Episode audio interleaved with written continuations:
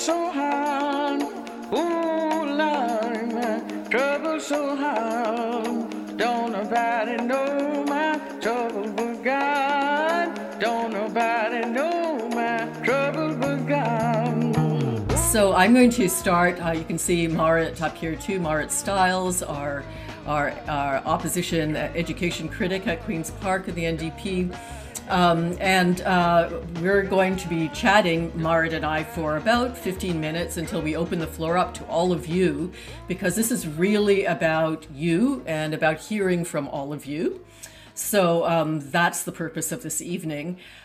Uh, so, Marit Stiles, if you don't know her, this is her. First of all, before she ever became the MPP for Davenport and the education critic for the Ontario NDP at Queen's Park, she was a school trustee. So, she was in the trenches with the rest of you.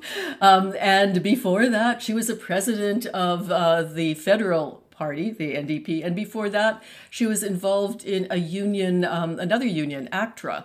So she's had a long history of labor and a long history of fighting for justice. So, Marit, welcome to the Radical Reverend Show and welcome to Education Matters, this podcast.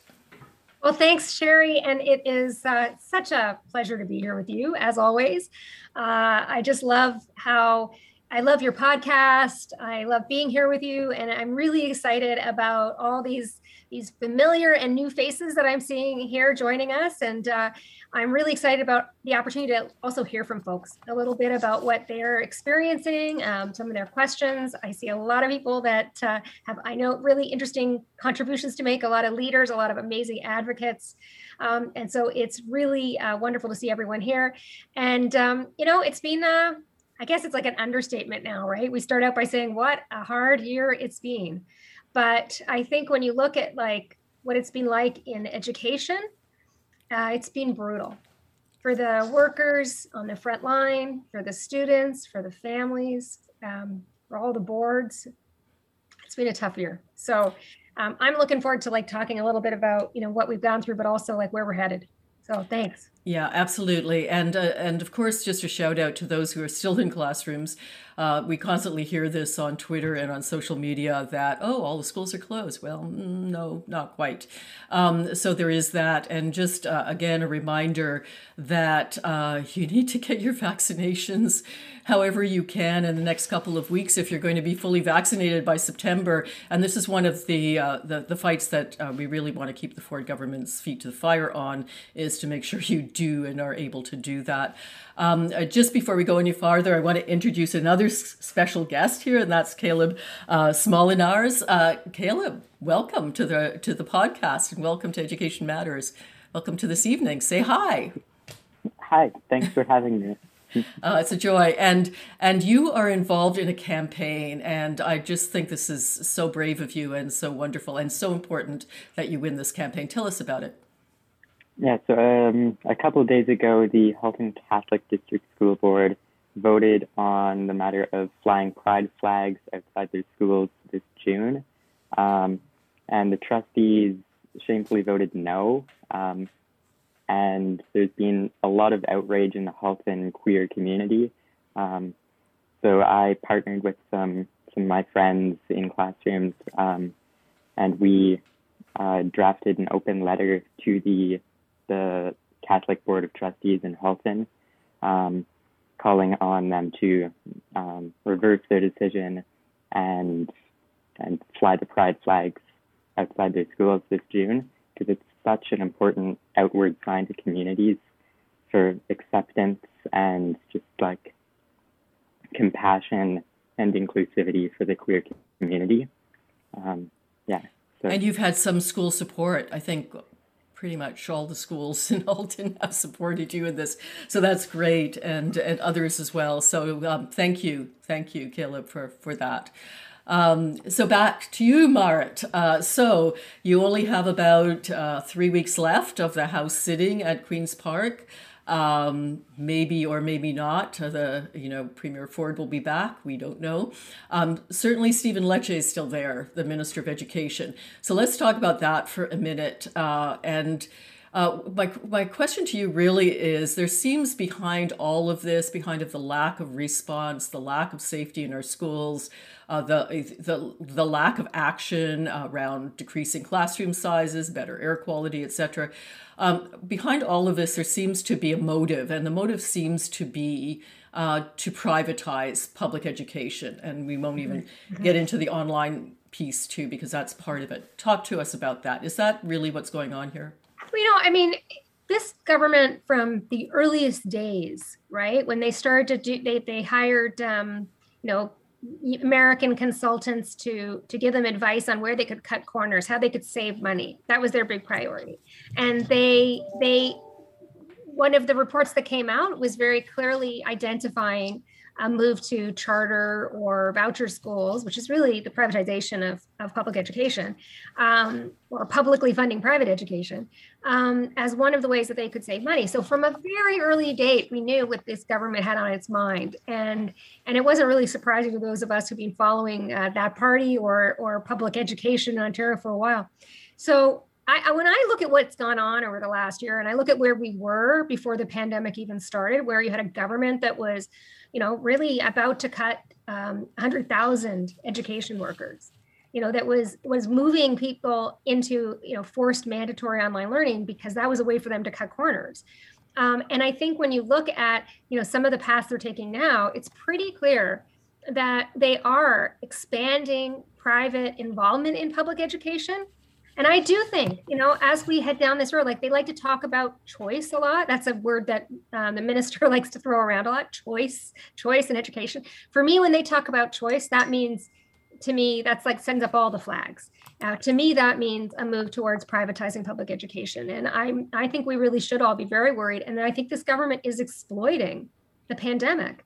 You know, we're seeing this disruption and what does it have the effect of? It, it can un, it can undermine people's confidence in publicly in public education. And so i think all of those things combined really point to a government that has an, an agenda a very clear agenda.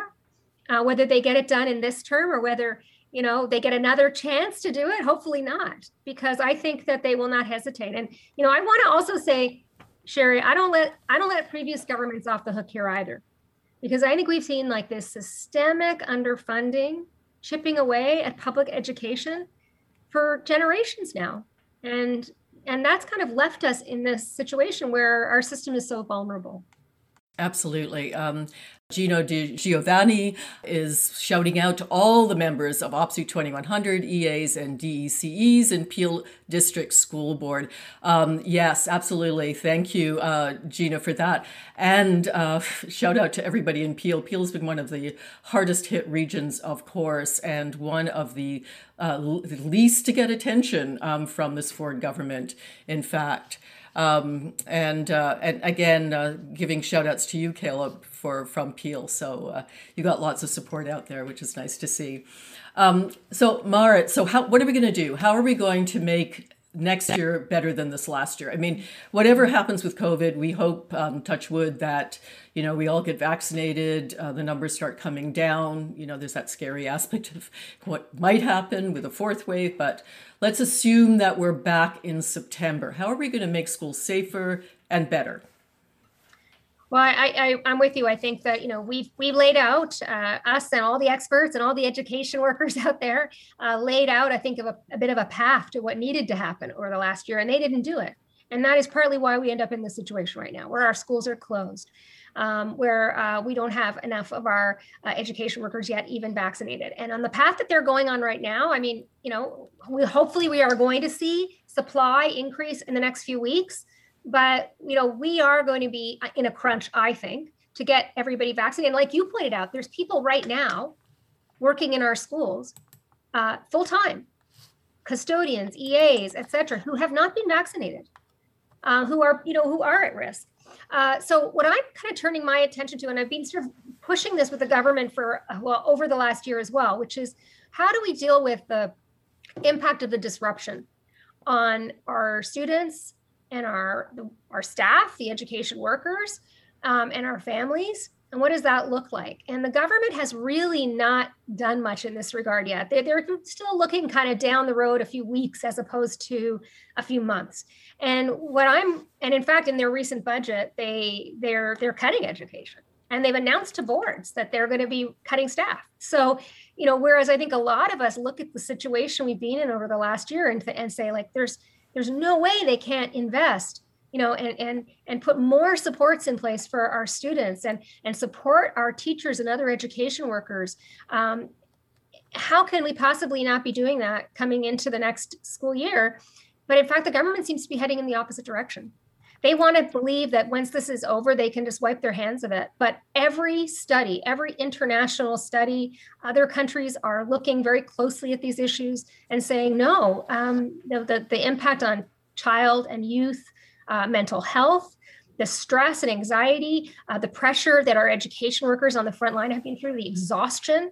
And then, you know, in the fall, uh, I, I want to say, like, I really trust that our educators, or education workers are like, they're the professionals that will do the best job in helping to assess the needs of our students, each individual student, because students will have some students will have fallen far farther behind than others, or will have have suffered in other ways. And and they're in the best position to help assess that but they're going to need supports. You know so i want to see the government you know ramp up the number of educational assistants provide additional supports for teachers.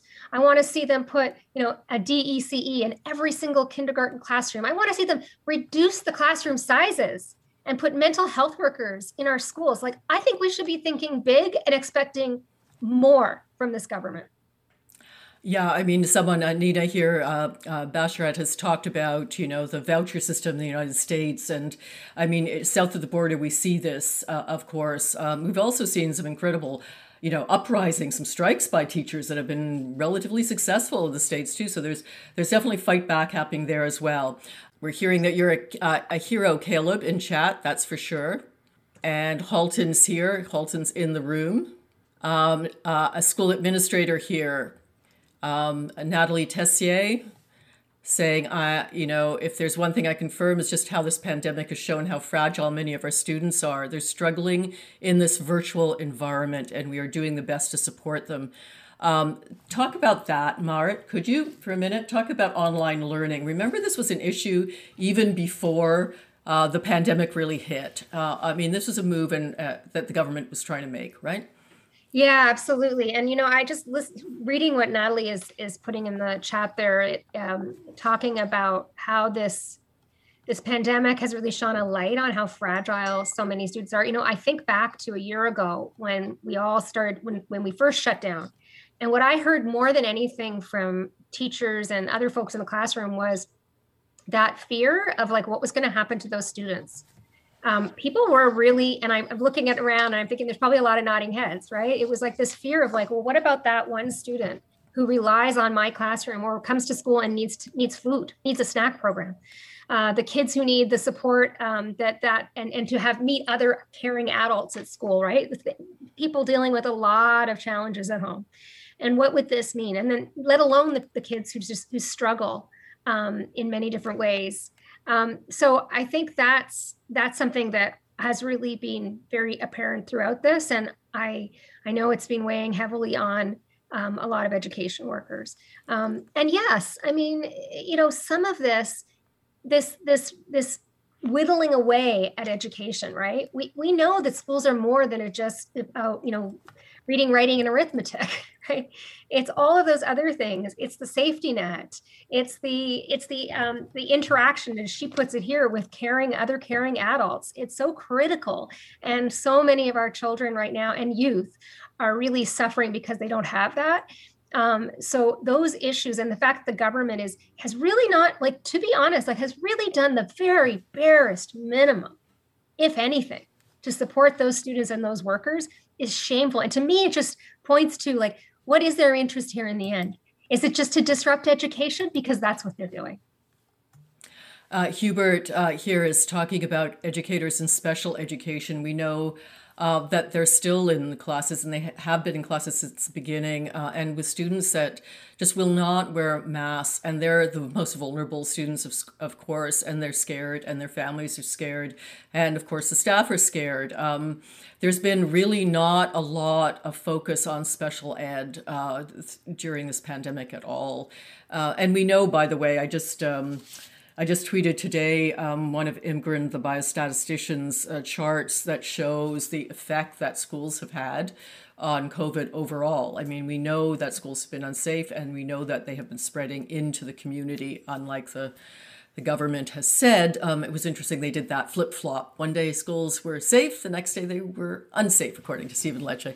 Um, so, um, but let's talk about special ed for a minute. And uh, yeah, please, if there are any special educators here in the group, let me know you're here and what your concerns are. Marit. Yeah, I mean, and I've heard from so many um, of those EAs and other folks who've been working with those um, in those classrooms that remain open. And of course, you know, as well, like the custodians and others who've been there throughout.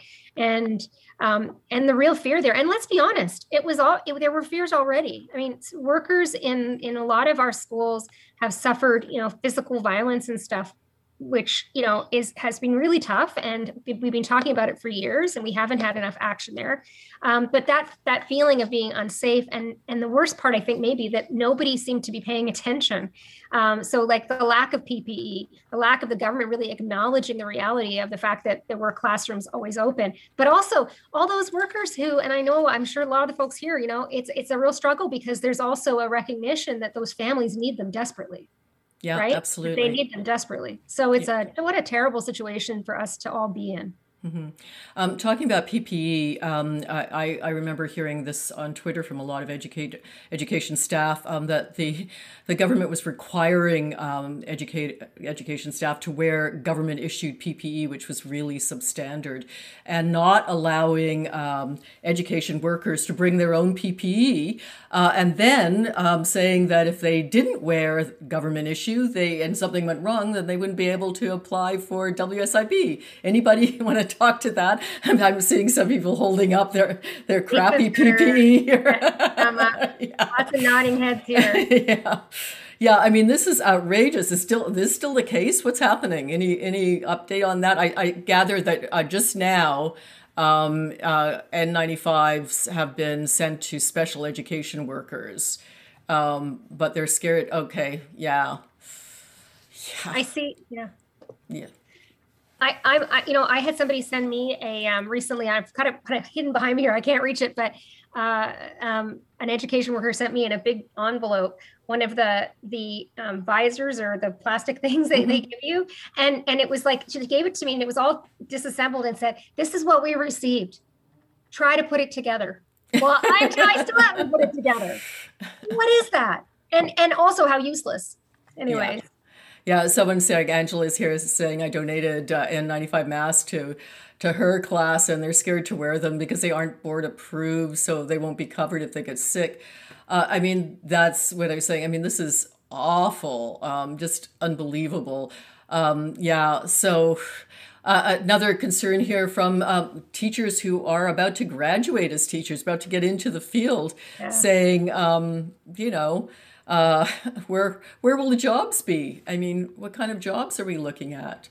Uh, it's a real like and i know i mean I, I i see that and i i don't know where you're at in your in your schooling but i mean the other big issue that the teacher candidates are dealing with right now is having to do this math proficiency exam which which is being thrown at them after they've basically you know gone out into the workforce to help support everybody and now they still have to go back and do that and for many of them it's completely irrelevant to what they're going to be teaching and they're not getting any preparation time um, you know and i will say um, you know, I wanted. That's why I think one of the reasons why we need to keep pushing for these smaller class sizes because we we can accommodate it, but we just need to plan for it. And we have lots of young new teachers, not young necessarily, but new teachers graduating, um, who and and I think you know, I and again, I'm not like maybe looking to some of our our uh, folks from the from the unions here might want to address this, but my sense too is that we've lost a lot of people, a lot of experienced uh, teachers because they're exhausted. They're and other education workers. Um, they they're they're stressed. They they, you know, this has been, you know, I think there's been a fair number of early retirements. So, um, but, but, you know, overall, my fear is that the government will just use these opportunities to, you know, increase class sizes and and cut costs. And when they say cut costs, a lot of the time they mean lay off uh, workers. Yeah. Um, many comments, EAs are on the brink. Yes, I've heard that many times yeah. on Twitter. Um, the Ministry of Labor is in cahoots with the Ministry of uh, Ministry of Education. Yes, because you're supposed to be able to refuse unsafe work. Good luck trying. Um, and by the way, Dufferin, uh, Dufferin Peel, there's a comment here. I'm just trying to scroll down to see it um, uh, the, the, those brave folk who actually walked out, who refused a Dufferin Peel work refusals in September over PP, and nothing much has changed. Um, yeah, please, uh, it, Jennifer, anybody there from that Dufferin Peel work refusal, um, uh, let me know about that. Um, I see that there's a hand up. Um, Jennifer, did you want to say something? Just unmute yourself. Hi, Cheri. Thanks for having me tonight. Uh, yeah, I was involved in the um, Dufferin Peel work refusals in September after we discovered that the provided PPE was not up to standard, nor was it even approved. And Health Canada was actually very helpful for getting us some information on that, as were some of our graduate students who worked at uh, Health Canada. They came back to help out their teachers and get them some information. So we did that. Um, uh, there was about 40 of us, all individual work refusals, of course. I'm also a certified health and safety site inspector. So um, it took about two days, but by the end of that day, we had new, more, they were improved. Uh, not definitely not the uh, surgical masks we were provi- we were promised by Mr. Lecce, but a definite improvement. And by within a week, the entire school board had uh, been provided with better masks, but they are not N95. And they, um, you know, it cost me two days of work, not economically, but it, it was a, a challenging situation. It was uh, difficult. It's very emotional to do. Uh, luckily, there was 40 of us at different locations, so there was a lot of support. Marit, you're being asked about uh, asking Lecce about the N95 uh, mask. I mean, for heaven's sakes, you can get them at Walmart. Not that I'm suggesting people shop at Walmart necessarily, but uh, but I mean these are cheap and they're disposable now. I mean, why can't the the you know Ministry of Education provide at least that? Government has wanted to spend as little as possible throughout this entire experience. I mean, they have really cheaped out, and I, I hate to because to me it's also about so many other things but at the end of the day they have really cheaped out too right? They don't want to spend a cent more than they have to and they, we've seen it in long-term care we've seen it in education and we've seen it in public health and you know when you look at where we're at as a province right now there's no i think most ontarians are actually seeing it for what it is right now. This is a government that failed us. So the fact that they continue to do this to resist and that it has to take you know walkouts and things like that to be able to get basic basic protection um, is outrageous. And I think somebody earlier on said, you know, that they feel like the government, like Mr. Lecce and everybody else, just really have no respect for people who work in this sector. And I think that is absolutely true. You know, some of this is also about them, let's be honest, undermining the unions. Yeah. You know, they have they have looked for someone to blame and they want to blame education workers. Um, Caleb saying, uh, and uh, and this is something I heard on Twitter a lot, of course, uh, especially in the really horrible months of winter. Teachers being forced to eat lunch in their cars. If you didn't have a car, guess what? You ate lunch outside in a corner somewhere. I mean, if there was like uh, this is absolutely ridiculous. And there was this one woman who was, you know, almost assaulted in her car. Um, I mean, I, I, again, um, if anybody wants to speak to that from their experience, but you know, this is just for safety. Um, so let's talk. Uh, yeah, I, I'd, I'd like to talk about that too. So, what are we going to do to make sure that doesn't happen again this year? Um, uh, that teachers have the upper hand. Uh, now, I did hear I, I had some unionists on my show before who were talking about not being in a you know a legal strike position. The government could bankrupt them if they wanted to go out. Um, but I also had the feeling because of you know these work stoppages like yours, Jennifer, um, that you know people are ready. Like people are just ready to to go the next step. What what am I hearing from you folk? Nima, so yeah i mean when when we voted on our last contract i was one of the few secondary teachers who voted no and I felt that because we voted yes, Lecce was willing to kick us even more. You know, that's how I feel that he's willing to kick us down even more. And why why why did why did we vote yes to give him the satisfaction we shouldn't have? So Nima, just again, I voted yes to what? Could you just expand no, on no, that? Mm-hmm. Voted voted no to our um, OSSTF contract last spring. Right. Yeah, yeah. So it was our union contract that had been renegotiated. Right. Um, okay. It was tough timing, right? Yeah. It was like brutal timing. I mean, you guys had been, you know, all of those unions had been out. Uh, it was incredible uh, strike action going on. And I have to say, like so many people, I felt historically like it was one of those moments when parents and you know families came together with education workers and students in a in a pretty historic way. And you know because the government loves these these work actions too they hope that they're going to divide everyone. And i think that's what they were hoping in this whole pandemic too. I think they thought that they could you know that this would drive a wedge. And i actually i mean you may feel differently some of you. I know it has not been an easy time for anyone.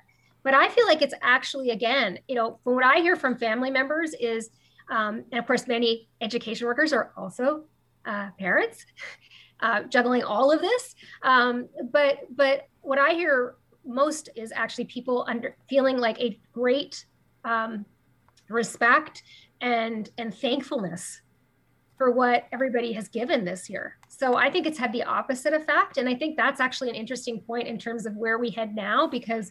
I think that is partly where the strength is. That I think that a lot of Ontarians are united now in their feeling that this government has really let them down. Absolutely. Um, Hubert makes a good point um, that we should all be very mindful of using the term educator, not teacher. Yes, thank you for that, Hubert. Um, and um, and Lisa saying lots of us are afraid to cause a stink, quotes and quotes, out of fear of discipline from the boards. Um, uh, yeah, maybe somebody wants to talk to that. I mean, there's lots of ways of disciplining people without, you know, overtly doing anything that might be grieved. So um, is is that something that people are experiencing too? I'm hearing about that. The other thing, to Marit's point about parents also, teachers also being parents, um, quarantining. Um, uh, I don't know how many of you have had to quarantine over cases in your school or classrooms or close to you, or have had that experience, or colleagues who've had that experience, but it's pretty tricky. Um, so one teacher sent me a note saying, well, you know, there are two teachers in our households. Her, she and her husband. Uh, he taught in one school, she taught in another. She's supposed to be quarantining. Her kids are going to other schools. Like, how are you supposed to be safe in this mix and still look after everybody? I mean, it's it's terrible. Um, here's a, a parent. Um, parent concerned that the government's cutting money rather than investing in education to address the learning loss over the past year. Yeah, okay, maybe this, like, we didn't really talk about online learning. How's it going for folk? How's that going? You know, is that working? Um, okay, Gina, talk to us, Gina. Um, I could talk forever about this. Um, I'm an EA with Peel District School Board. Um, I'm also a union steward with OPSEU 2100. I've also spent some time on the union executive, so I know the hard work that they're doing. Uh, we've recently had uh, work refusals in our board. Um, at Applewood, there was 15 individual EAs that uh, did a work refusal last week. We have more this week. Um, the MOL wrote orders for Peel Board to comply with regarding PPE that actually fits. Um, they're looking into the violence that REAs are exposed to because of the the PPE not fitting properly. We have some um, EAs that are five feet tall, and when it's one a one size fits all, they have gowns that they're tripping over. Um, they have students that are triggered by PPE, meaning that their masks are often ripped off, their shields are ripped off and broken. And um, there's just so many things wrong with this. Um, now, saying MOL uh, wrote these orders, it's not really going to make a big difference for these people that are on the front lines um, with these kids because those kids are unmasked. So, the whole um, it's risky for everybody it's risky for families and peel has the highest highest rate per capita right now. Um, and and all of our eas are so dedicated they don't want to be out of school. But at this point in time it's not safe. It's not safe for anybody. Virginia i believe you have your hand up. Virginia. Hi i'm a teacher in peel and I teach uh, uh, intellectually disabled special ed class.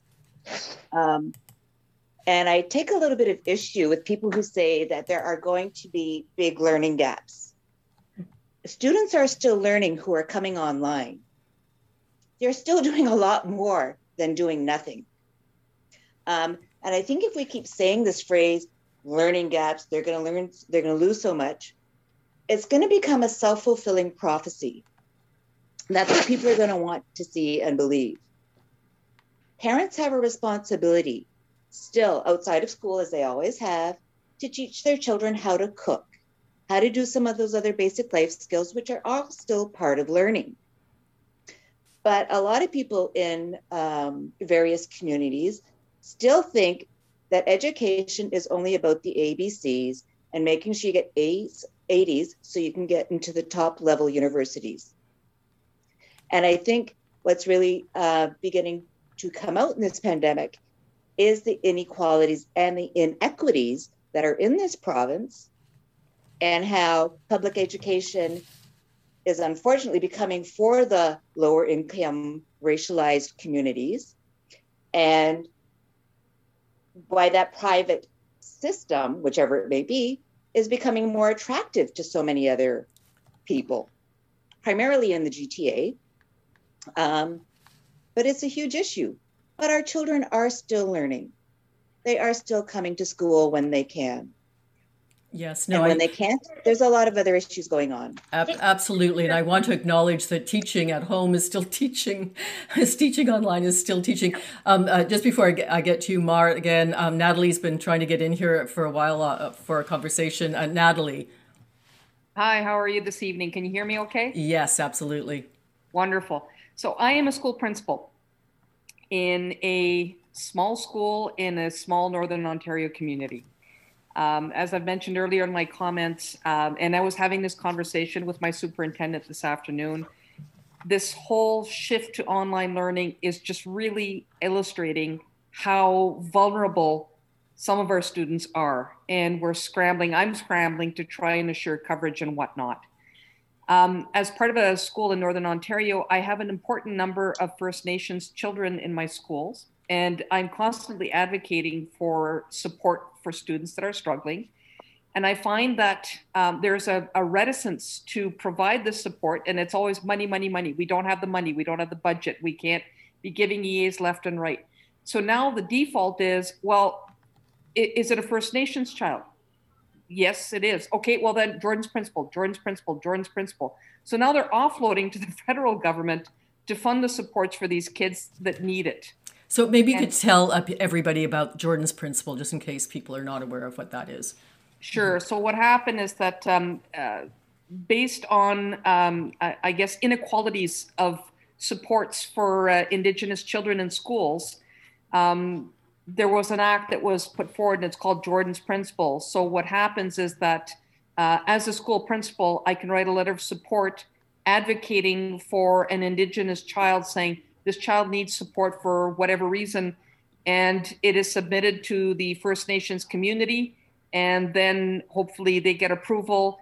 That funds an EA. So the, the board will then hire an EA and they will bill the First Nations community for that child's support. And I think it's unfortunate that there's too much reliance on that.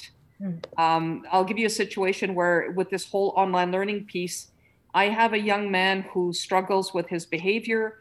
He's uh, he's uh, a child that is in care at the moment. Uh, the guardian is struggling with him with the shift to online learning. He doesn't do well with change. He doesn't meet criteria that is set out by the Ministry of Education to have him come in as a high need student to my school. So we're trying to figure out plan B, plan C, whatnot to try and meet this child's needs. And it's it's just so frustrating. So now what's happening is because he's not able or choosing not to function in a virtual environment, we're having to switch to asynchronous learning. If we switch to asynchronous learning, that means now that an EA is declared redundant, and then that just snowballs in my school. Just so frustrating. Mm-hmm. Yeah, I'm just I'm going to go back to uh, Marit now for some comments here, but I just want to uh, give a shout out. We've got uh, trustees here. We've got Jan Johnston and uh, members from uh, uh, Ontario English Catholic Teachers Association. Um, see Shannon Hogan here. Anybody else want to shout out? Just give me your give me your name in chat. Um, and and Alexandra, you'll be up next, but I just want to go, give Mara a chance here to respond, maybe.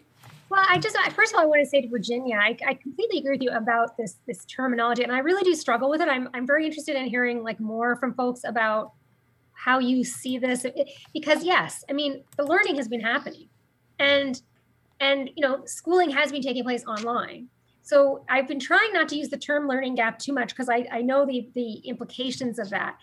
Um, but at the same time, we know there's also been like that this disruption has had impacts and differing impacts on some students more than others. And sort of to um, to Natalie's point, you know, there's this what I'm also hearing from a lot of you is like just this enormous concern about those students that are the most vulnerable that have been left behind. And you know, when I hear you talk about you know different levels of you know going going using jordan's principle that way. It's infuriating right? Because like it is just the most basic of rights to education that every child has to be supported to have their basic needs met you know to be able to learn and a and it is so infuriating that they would pay, play past the buck like that all the time. It's outrageous.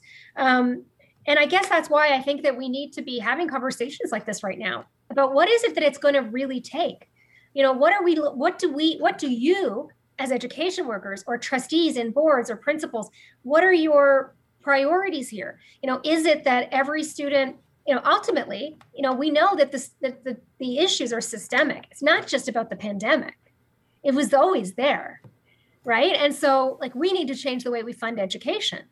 We need to get rid of the old funding formula. We need to change the way we fund education. We need to make sure that that that children get the support they need whatever that may be. Um, and so they're deeper than just this moment. But thinking ahead to September, how do we use this opportunity to get as many supports as possible into schools so that those kids who are, so that teachers who are the, the you know, or educators who are the experts at identifying like where are the prof- where are the concerns and the issues and the EAs and others, where is a, a, a child or a youth struggling? How do we empower them to be able to also ensure that the right supports get there fast enough. Yeah. Right. So now we're uh, we're and some kids apparently, uh, is saying this, are, are, are thriving with on, online learning who have anxiety issues as well. So there's also that. Um, we have Rick Palkowski from uh, OECTA Hamilton, uh, Wentworth Elementary counselor and provincial human rights committee member. So welcome, Rick. If you want me to give you a shout out, just uh, put that in the chat. And Alex, you've had your hand up for a while. Hi, um, I am a student in currently high school now, but I will be going to university. I am actually looking to become a teacher, and with all these cuts, I am really scared about about high the prospects of when I graduate, like mm-hmm. my bachelor of education program a very real concern, um, Marit, is is, and I've heard this, uh, you know, across the board. And and Caleb, um, if you're there, you might want to, as a student, comment upon this too. I mean, uh, people are just frightened of of credits, what it's going to mean trying to get into colleges and universities, and uh, there's that. Um, Mart, you want to say something about that? Yeah, I mean, well, first of all, Alex, thanks for for sharing that. Um, and you know, I feel like in these conversations, we don't hear enough often from the students. Uh, so it's really important. Um, and I know that for a lot of young people, especially in grade 12 now, or the uh, and also young adults are really we know that you're as you're you're very nervous about the future and what it holds. I do think that um, that that's partly what we're fighting for, right? Is we're fighting for opportunity we're fighting for more teachers. When we talk about smaller classrooms, we are also talking about more more education workers, more educators, more EAs, more everything. And and and that also creates opportunity. And you know, when we talk generally about how young people, young adults are are I think we we're worried around the world about what the impact of all of this is going to be on your opportunities. And the answer is that government has to get active the government has to invest and create opportunity and that's how we're going to get out of all of this. Whether it's through education or other uh, other sectors in the economy we are going to have to create those opportunities. So it's really great you're here though to raise those issues because i think they're they're critical and you're you're definitely not alone in having those those worries. Yeah Um, just uh, something that I'm hearing also from the from parents is, and of course, you know, this is someone spoke earlier about privilege and those who are not so privileged, um, who are working two jobs and barely making the rent. Um, uh, I mean, certainly parents with means, and I've heard this from parents with children with special needs as well. Um, you know, think about taking their children out and sending them to private school because they can afford to do so. And then again, we slip into that American, the nasty American reality of people with means send their kids to private schools and people without send their kids to public schools. That's not what we want. Caleb, you have your hand up. It's really concerning for students as well, like how little information we've received from the Ministry of Education.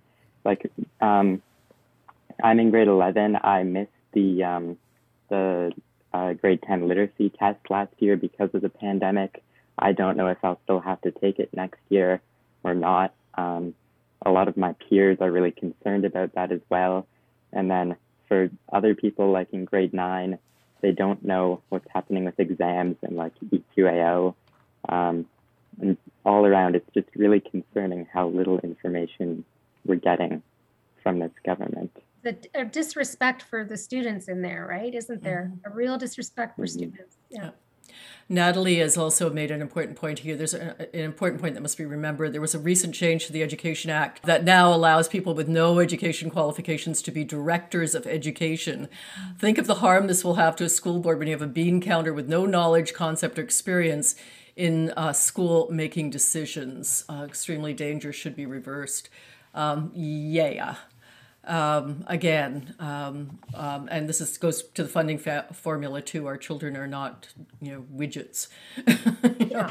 Yeah, and you know, I'd say as well that they, the government, when they brought in that that change in the le- in in the legislature, they they used the excuse that this was going to be an opportunity to, to provide greater um, uh, diversity that was the way they framed it. Well, watch out for this kind of language from this government because the first person who I think who was hired under that was, um, you know, somebody who had been a teacher for just a few years, came out of like the Bank of Nova Scotia as a manager, and and didn't last a few months. Right? Like being a director of education is a big deal, and we need people who have experience uh, in the classroom who understand and value education to be in those leadership positions.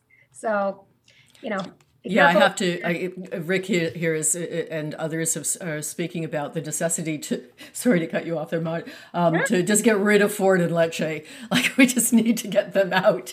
Um, so there is that. Uh, there is that. I mean, I know there's been a, a movement online to you know resign Ford, uh, but of course, you know, I guess I'm just jaded, having been at Queens Park for 12 years. But I mean, if you get rid of him, guess what? Somebody else will step into his his uh, boots. So um, really, it is the party itself that uh, is the problem here. Yeah, uh, COVID in schools. Um, so PDSB website lists three schools as open, yet she's saying we have almost 40 schools open. Um, and parents won't know if there is a COVID case in their school if it is not in their child's class. Almost all open schools in Peel District School Board have active COVID cases currently. This is terrifying. Gina, did you want to? Um, uh, I see Jan. Jan's got her hand up. Jan, do you want to jump in here? Yes, thank you. I, you know, just talking about some, you know, all the different changes that are, you know, come to students, you know, through boards is just to let you know in terms of school boards, the same thing is happening. So take, for example, that is something we actually can talk about as trustees with our students or our families we represent is compulsory or say online learning because the suggestion is of course it was all on cbc and globe and mail is that they're going to say that any student who wants to starting next year can be an online learner. It's going to be provided by tvo it'll be taken out of the hands of boards.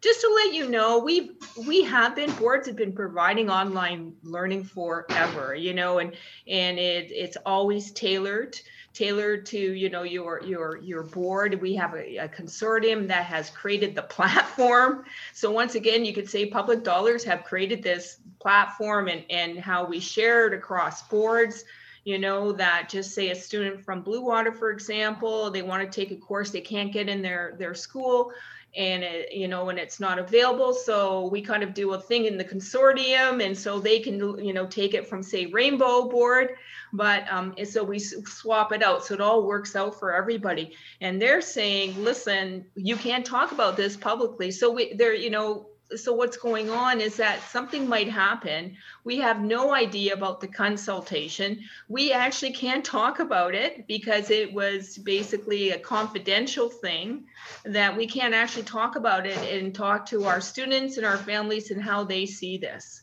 And it could just happen.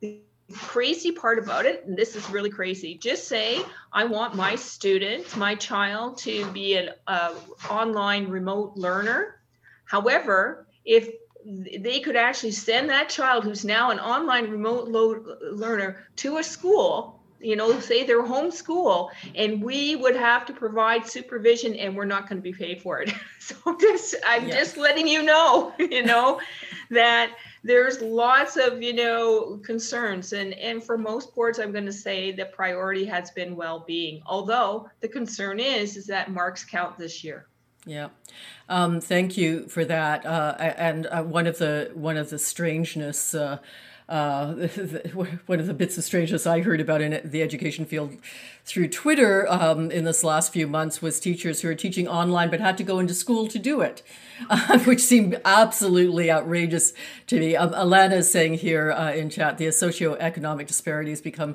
glaringly obvious. Uh, a high, she's a Catholic high school teacher chaplain and finds herself struggling with families um, just because they have a difficult time to stay afloat. So the privatization agenda of this government is not, of course, only in education, it's everywhere. Um, and a reminder, of course, that we just lost um, our young 13 year old to COVID in Peel region. Um, yeah. If I may, I, you know, Sherry, I what Jan's referring to, um, because all these everybody who's been you know part of this consultation is being told, and I see a lot of you know educators here too talking about you know feeling like they don't have the safety to, to speak out sometimes, and um, you know that's been a big issue with this government and previous governments too, right? Is like that transparency and accountability that we get from being able to share things, and and trustees and everybody else living in fear constantly. Um, and the thing is about this plan that they're they're starting to to consult about, but they've also made pretty clear they're headed there, is that it really does open the door for it's another way to open the door up for privatization of education. It's what this is all about. It's about contracting out our education to private providers, um, you know, lining the pockets of the friends of Doug Ford and Stephen Lecce and and that's where that's going and that's money coming out of our public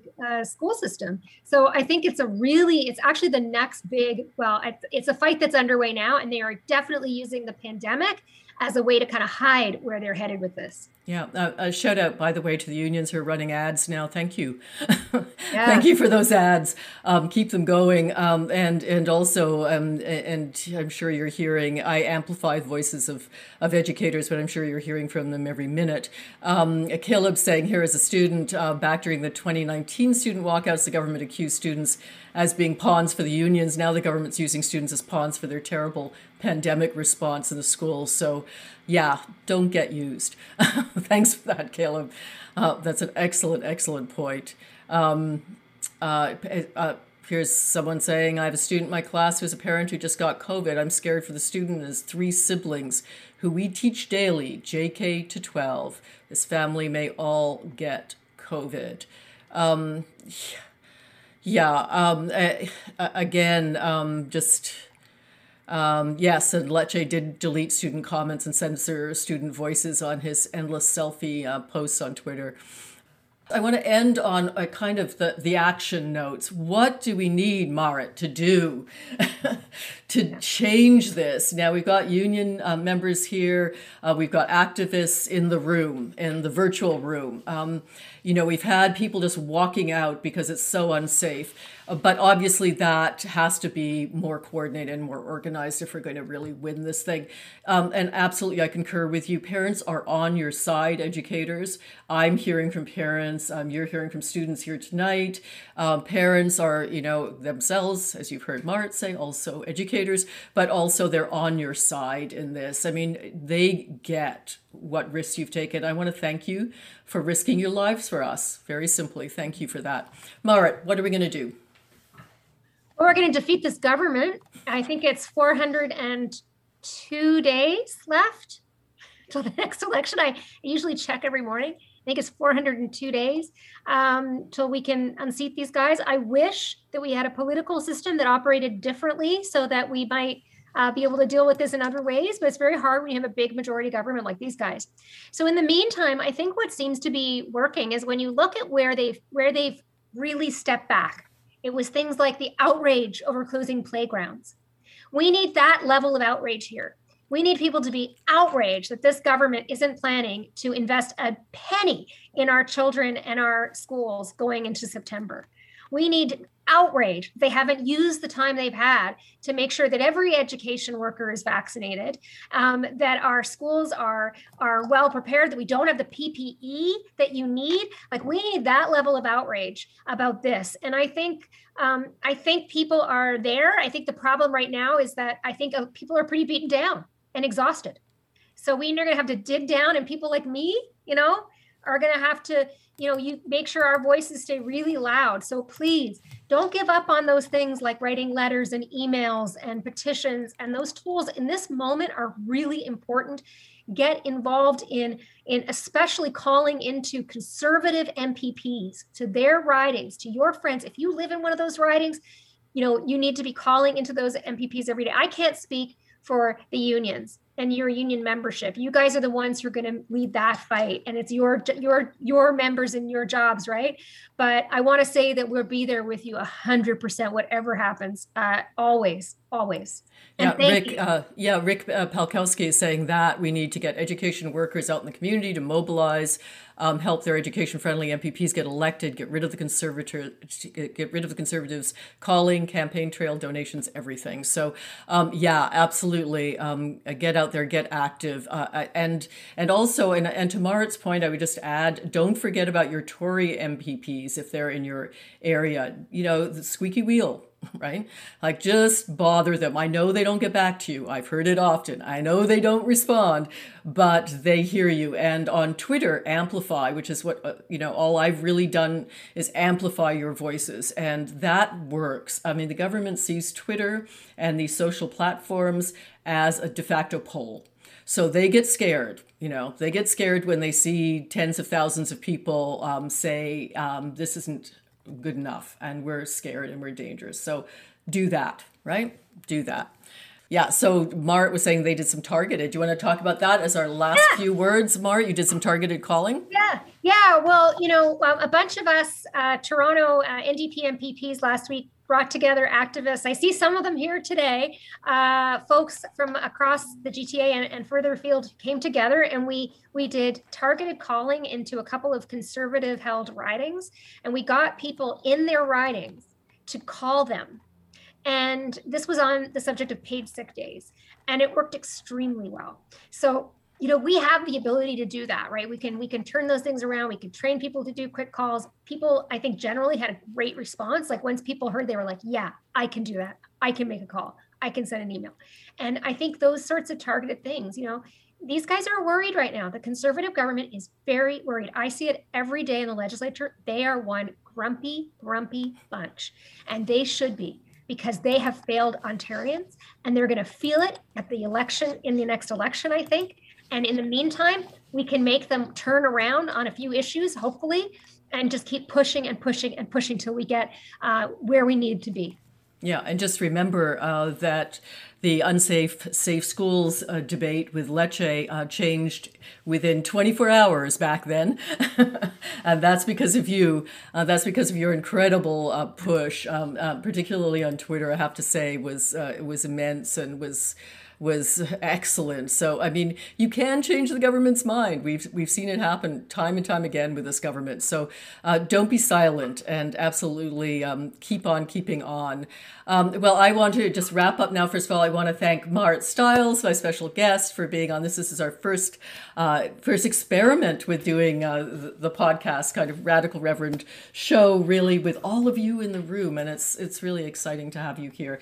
Thank you uh, for making education matter. Thank you for all your activism. Um, thank you, Marit, for being our voice at uh, Queen's Park on this issue. Uh, thank you for all the union activists are, that are here. Thank you for the students that are here.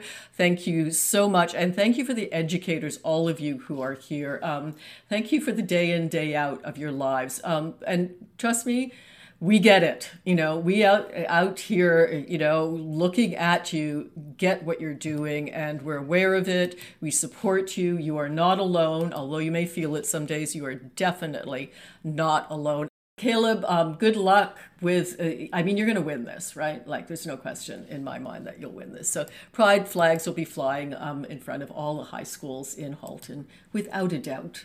Um, partly thanks to you so, um, with all of that, thank you, everyone. Um, keep uh, DMing me on Twitter. I'll keep amplifying your personal situations, what's happening in your school. I put that out there um, and let folk know, and um, and keep uh, being activists. Thank you.